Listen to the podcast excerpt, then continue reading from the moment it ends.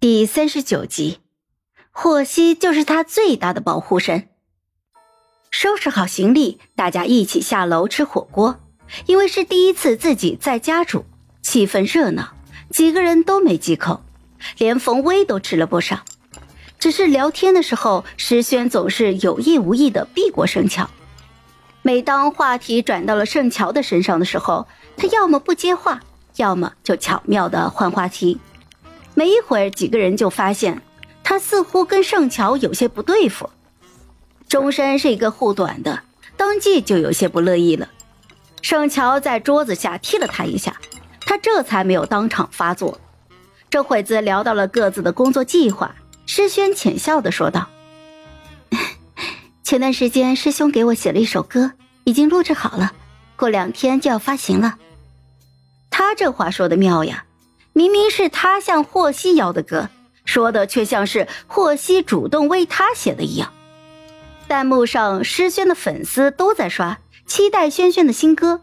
西光也因为师轩之前没有捆绑过霍希，对他没有什么敌意，也纷纷的刷期待合作。乐笑咬了一口牛肉丸子，含糊不清的问：嗯，什么歌啊？情歌吗？他其实也就是随口一问了。吃火锅这种家常气氛往往会使人放松警惕，说话也就忘了过脑子了。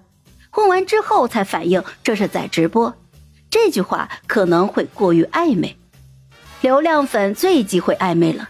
正想着怎么补救一下，却见师轩低头笑了笑，没说话，倒像是默认了一样。盛乔握着筷子一使劲，碗里的那颗鹌鹑蛋就被夹得粉碎。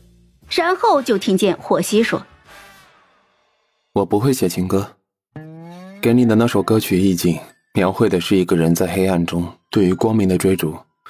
如果你找的词作人填错了情歌词，最好趁没发行之前修改一下，否则词曲意境不搭。啊，知道了。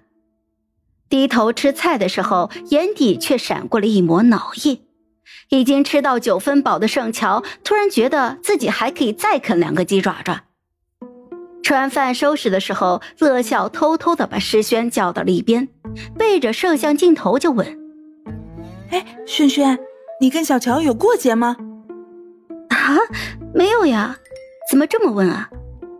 嗯，感觉你不太喜欢他，我之前对他也有些偏见，其实小乔人挺好的，你接触了就知道了。哦，没有的事儿，只是不是一个世界的人，没有必要深交。也对，一个是豪门千金，家世显赫，身世清白；一个呢是初中毕业，家庭贫穷，还拍过果照，黑历史翻篇儿都翻不完。石轩这样的人难免会看不起盛乔。乐笑也是富贵出身，能够理解石轩的清高，但是如今也真心的将盛乔当成朋友了，便只是笑了一下，没有再多说，就加入到了收拾厨房的行动中去了。